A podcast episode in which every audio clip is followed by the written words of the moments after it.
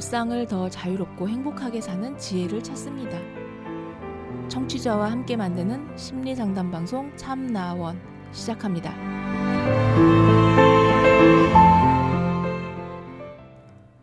안녕하세요. 심리 상담 방송 참나원 시즌 8 제 11화 이슈 공감 시간입니다.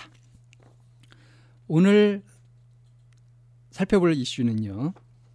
환경 이야기를 좀 해보려고 하는데요. 미세 플라스틱 가득한 해산물. 이게 매주 신용카드 한 장 먹는 정도라고 하는데요. 제목을 인간의 부메랑 된 바다 쓰레기로 잡아봤습니다. 어, 어떤 이제 기획 기사로 계속 나왔던 이제 그 기사를 어, 선택해 봤는데요. 어, 그 소제목들을 보면 이런 것들입니다. 인간의 부마랭, 부메랑된 바다 쓰레기 2019년 해안 쓰레기 중 81%가 플라스틱이다. 담배꽁초, 노끈 등 미세 플라스틱이 주범이다. 정어리 몸속에서 쌀 한 알 무게가 검출되었다. 뭐 이제 이런 내용들이에요. 그래서 이제 그 기사를 한번 살피면서 이야기를 해보겠습니다. 인간의 활동으로 인해 해양 생태계가 파괴되고 있다. 사람이 버린 쓰레기를 해양 생물이 먹이로 착각해 삼키거나 그물 등 부유물에 걸려 목숨을 잃는 경우가 비일비재하다.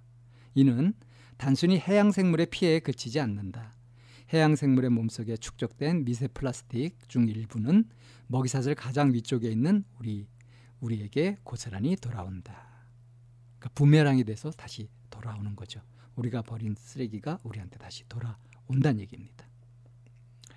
자, 그래서 이제 어, 좀 구체적인 이야기를 좀 들어가 보면 이렇습니다. 담배 꽁초, 마스크, 스티로폼 조각 이런 등등의 플라스틱에 오염된 국내 해안이라는 소제목인데요. 9일 환경단체 환경운동연합이 전국의 동서남 해안 지역에서 쓰레기를 수거해 분석한 결과 해양 오염의 주범으로 꼽히는 플라스틱 소재 쓰레기가 대부분을 차지하는 것으로 나타났다. 그러니까 심각한 거죠. 이번 조사는 전국 17개 지역의 시민 66명이 지난 7월 11일부터 8월 8일까지 수집한 3,879개의 쓰레기를 분석한 결과다. 가장 많이 수거된 쓰레기는 미세 플라스틱을 발생시키는 시키는 담배꽁초 635개였대요. 담배꽁초의 필터는 90% 이상이 플라스틱으로 만들어져 바다로 떠내려갈 경우 미세 플라스틱으로 자연 분해돼 해양 생태계에 악영향을 미친다. 각종 비닐봉지 및 포장재, 과자, 라면 등의 포장재가 391개로 2위를 차지했고 그물과 무게추 등 어구가 3위로 300개였다. 이어 일회용 플라스틱 컵, 음식 포장 용기가 297개, 음료수병 296개 등이 뒤를 이었다. 일회용 비닐 장갑을 포함해 각종 비닐 봉지 및 포장재의 경우에는 잘 찢어지지 않고 바람을 통해 쉽게 멀리 날아갈 수 있어 수거가 쉽지 않아서 문제가 된다. 바다로 흘러간 일회용 장갑과 비닐은 해양 생물들에게 마치 해파리처럼 보여 해양 생물들이 먹이로 착각해 섭취하기 쉽다고 이 단체는 지적했다. 실제로 그래서 죽은 어, 물고기들을 이렇게 해부해 보면은 그 뱃속에 이런 것들이 많이 들어 있다고 해요. 코로나19 사태가 장기화하면서 일회용 마스크는 환경 오염의 또 다른 주범으로 지목되고 있다. 이번 조사에서는 앞선 다른 조사와 달리 일회용 마스크 81개였대요. 또 적지 않게 발견됐다. 대부분의 일회용 마스크는 아주 가는 실 형태로 만들어진 플라스틱 소재의 필터로 자연에서 잘 분해되지 않아 버려질 경우 심해를 떠돌며 해양 생태계를 위협할 수 있다. 제주도 바다 역시 미세 플라스틱 주범인 스티로폼, 노끈, 비닐 등이 곳곳에서 흔하게 발견되고 있는 것으로 나타났다. 환경단체 녹색연합이 지난달 16, 17일 이틀에 걸쳐 제주 함덕과 사계, 김녕 등 해변 곳을 조사한 결과 스티로폼, 노끈, 플라스틱 조각, 비닐 등을 쉽게 볼 수 있었다. 플라스틱 생산 원료로 사용되는 펠릿, 이게 작은 플라스틱 조각 형태, 이것까지 해안에서 발견됐다고 합니다. 어, 이게 이제 최근의 결과들이고요. 이제 그 전에도 이런 그 조사들이 있었거든요. 지난해 12월 해양수산부와 해양환경공단이 발간한 국가 해안 쓰레기 일제 모니터링 조사 용역 보고서를 보면 지난해 해안에서 발견된 쓰레기 중 개수로 약 81.2%, 무게로는 약 65.7%가 플라스틱인 것으로 나타났다. 플라스틱이 상대적으로 가벼우니까 무게는 비중이 좀 덜하죠. 전국 40개 해안을 6회에 걸쳐 조사해 약 3만 720개, 무게 2,698.4kg의 쓰레기를 분석했다. 항목별로 가장 많이 발견된 플라스틱 쓰레기는 스티로폼, 스티로폼 파편이 1위로 3,815개. 이게 플라스틱의 15.3%였대요. 2위는 섬유형 밧줄 3,376개. 다음으로는 음료수병과 각종 뚜껑 2,954개. 경질형 플라스틱 형태의 파편 200, 2,499개. 발포형 그러니까 이게 스티로폼 형태의 파편 1,869개의 순이었다라는 거예요. 그러니까 어, 엄청난 그런 쓰레기들이 이제 해안에 버려지고 있다는 얘기죠. 자, 그런데 이제 이렇게 버려진 이 플라스틱을 주로 하는 이런 쓰레기들이 그럼 어떻게 되느냐 하는 걸 살펴보면요. 인간에게도 악영향을 준다는 거죠. 그러니까 답은 플라스틱 사용을 규제해야 된다는 거예요. 덜 써야 된다는 거예요. 그게 답이라는 거죠. 바다로 유입된 플라스틱 쓰레기는 돌고 돌아 사람들의 식탁 위로 올라온다. 이게 충격적인 거죠. 눈에 보이지 않지만. 지난해 WWF와 호주 뉴캐슬 대학교는 플라스틱 인체 섭취 평가 연구를 통해 한 사람이 매주 먹는 미세 플라스틱 양이 신용카드 한 장 분량 약 5g 정도라고 밝혔다. 동물성 플라크톤부터 고래에 이르기까지 미세하게 부서진 플라스틱 알갱이들을 먹이와 구분하지 않고 섭취하면 플라스틱은 이들 체내에 축적된다. 결국 먹이 서슬을 따라 지속해서 순환하다가 생선과 새우, 소금, 조개 등 미세 플라스틱이 포함된 식품을 사람이 먹게 되고 이는 인체 건강에 좋지 않은 영향을 미친다는 것이다. 녹색영합 허스문 활동가는 미세 플라스틱은 수거가 거의 불가능하기 때문에 버려진 뒤 수거하기보다는 버려지지 않도록 하는 것이 우선되어야 한다고 강조했다. 그는 무엇보다 시급한 것은 플라스틱 생산과 사용을 억제하는 것이라며 1차 미세 플라스틱의 발생 비중이 높은 농업 및 원예 제품, 기타 화장품류에 대한 규제를 더 강화하고 2차 미세 플라스틱인 스티로폼 부표 사용을 원천 금지하는 등 플라스틱의 생산과 사용을 억제할 수 있는 모든 방면에서 신속히 대응해야 한다고 덧붙였다. 이게 환경운동 하는 사람들의 소수의 목소리라고 치부하고 무시할 일이 아닌 거죠. 이미 이런 현상들이 나타나고 있거든요. 그러니까 해산물을 우리가 신선하다고 좋다고 이렇게 먹는데 그렇게 먹는 거는 건강에 좋으려고 먹는 거 아니겠어요? 근데 그 속에 들어있는 미세 플라스틱 이런 것들이 우리 몸에 들어가지고 몸에 쌓인다. 중금속 오염되는 것처럼. 그럼 우리 몸, 몸이 오염되는 거 아니겠어요? 정말 심각한 일 아닙니까? 그러니까 당연히 이런 것들을 줄여야 되겠죠. 자, 그런데 이제 어떻게 하고 있는지 그 현황을 좀 볼까요? 유럽의 경우는 2021년부터 역 내에서 일회용 접시 빨대 사용을 금지한다고 합니다. 미국 등 전 세계 각국은 갈수록 심각해지는 해양 쓰레기 문제를 해결하기 위해 국제 협력 강화, 플라스틱 사용 규제 등 적극적인 해결 방안을 모색하고 있다. 각국은 해양 쓰레기의 주범인 플라스틱을 근본적으로 줄이기 위해 규제 및 재활용 활성화 정책 마련도 고심 중이다. 그러니까 규제만 하는 것이 아니라 이것이 쓰레기로 버려지지 않도록 재활용 활성화하는 정책. 이건 참 좋겠죠. 이런 것들이 되면.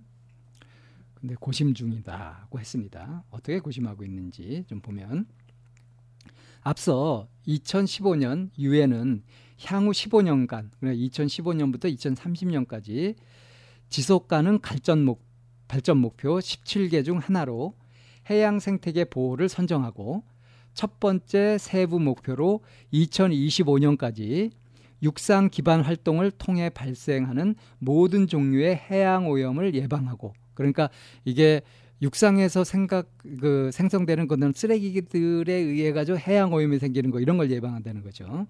이를 상당한 수준으로 감축할 것을 내세웠다.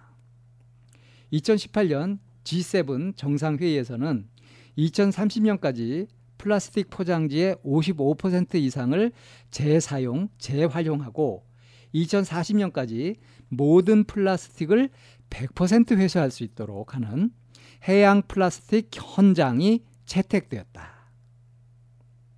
그러니까 이거는 한 나라가 아니에요. G7 그 정상들이면은 세계 선진국들 아닙니까? 그죠? 그 영향력이 있는 그런 나라들이 공동으로 한 거예요.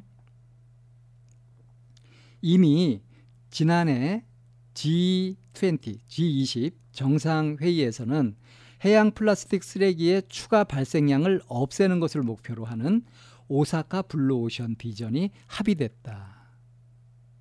그러니까 해양 플라스틱 쓰레기가 더 생기지 않도록 하는 이런 오사카 블루오션, 블루오션 비전이 합의됐다는 겁니다. 유럽 의회는 2021년부터 역내에 일회용 플라스틱 접시나 빨대 등의 사용을 금지하는 규제안을 2018년 12월에 의결했다. 플라스틱이 포함된 담배꽁초의 경우 2025년까지 50%를, 2080년까지 80%를, 아 2030년까지 80%를 감축해야 한다. 또 2025년까지 유실되거나 버려진 플라스틱 어구의 50% 이상을 수거하고 그중 15% 이상을 재활용해야 한다. 특히 플라스틱으로만 만들어졌거나 플라스틱이 일부 함유된 어구에 대해서 2024년 12월 31일까지 생산자 책임 재활용 제도를 도입하도록 했다. 이 생산자 책임 재활용 제도에 따라 어구 생산자는 새로운 어구 생산 및 처리 제도에 맞춰 어구를 제작해야 하고 폐어구의 분리수거 비용을 부담해야 한다. 이러면 이제 실질적으로 어, 이 어구 어, 플라스틱 재질로 되어 있는 이 어구들이 많이 줄게 되겠죠. 이에 반해 이제 우리나라의 경우를 보면요. 2007년부터 해양환경관리법을 제정해 시행하고 있지만 개괄적인 규정만 있을 뿐 해양 폐기물 및 해양 오염 퇴적물의 실태 조사, 수거 처리 등을 포괄하는 법적 근거가 미비하다는 지적이 제기됐다. 그러니까 원론적인 뭐 개괄적인 이런 것들은 조항들이 있을 뿐이지 구체적으로 할 수 있는 실태 조사하고 이걸 수거 처리하고 하는 실제 법이 적용돼 가지고 강제력을 미칠 수 있는 그런 조치가 안 되고 있다는 얘기예요. 이에 따라 오는 12월부터 해양 폐기물 및 해양 오염 퇴적물 관리법이 제정되어 시행될 예정이다. 근데 이제 어떤 법이 제정되어서 시행되게 되면은 그걸로 인해 가지고 또 피해를 입는다고 생각하는 사람들의 반대도 있고 그러면서 진통도 겪고 막 그러죠. 이 법이 정착돼서도 제대로 적용되까지는 또 되기까지는 시간이 또 필요한데 아, 지금 진행되고 있는 오염의 실태는 너무 심각합니다. 보고서는 현재 우리나라에서는 해양 쓰레기 관련 업무를 해양수산부, 지자체, 환경부, 식품의약품안전처, 산업통상자원부 등 여러 부처에서 각각 담당하고 있어 종합적이고 체계적인 대응에 제약이 있다면서 미국의 사례 등을 참고해 해양 쓰레기 문제 처리를 위한 다부처 위원회의 설치를 검토할 필요가 있다고 밝혔다. 정말 실행력 있는 재빨리 필요한 대응을 할 수 있는 그런 부처가 아, 만들어질 필요가 있겠죠.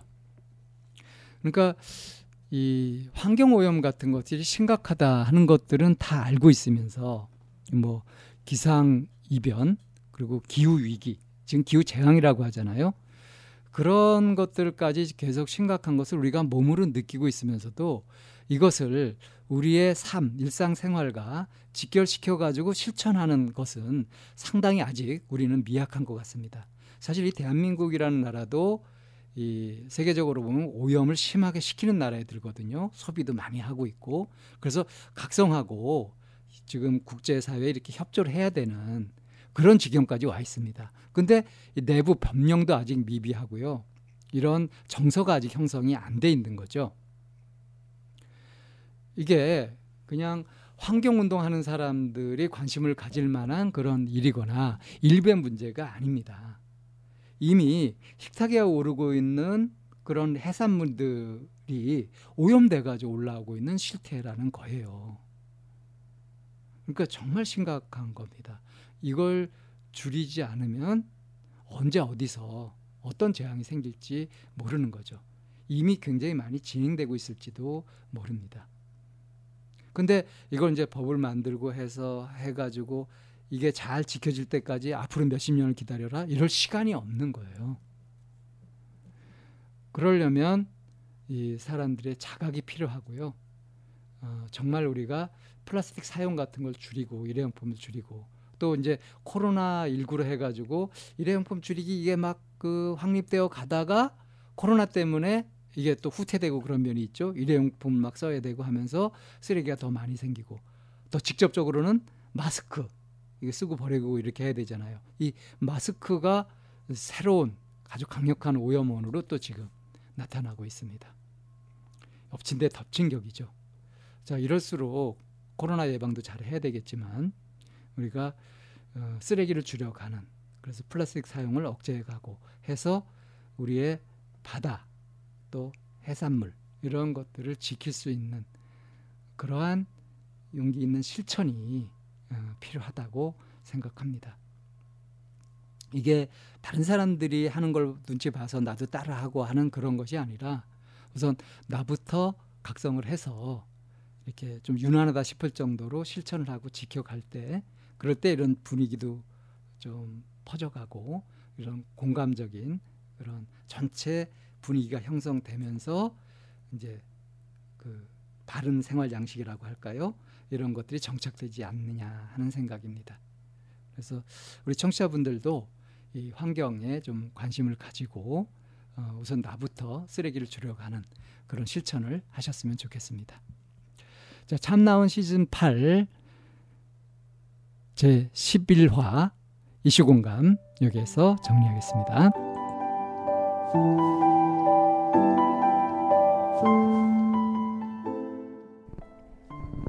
참나원은 쌍방통행을 지향합니다. 청취자 여러분의 참여로 힘을 얻습니다. 팬딩으로 들어오시면 참나원을 후원하시거나 참여하실 수 있습니다.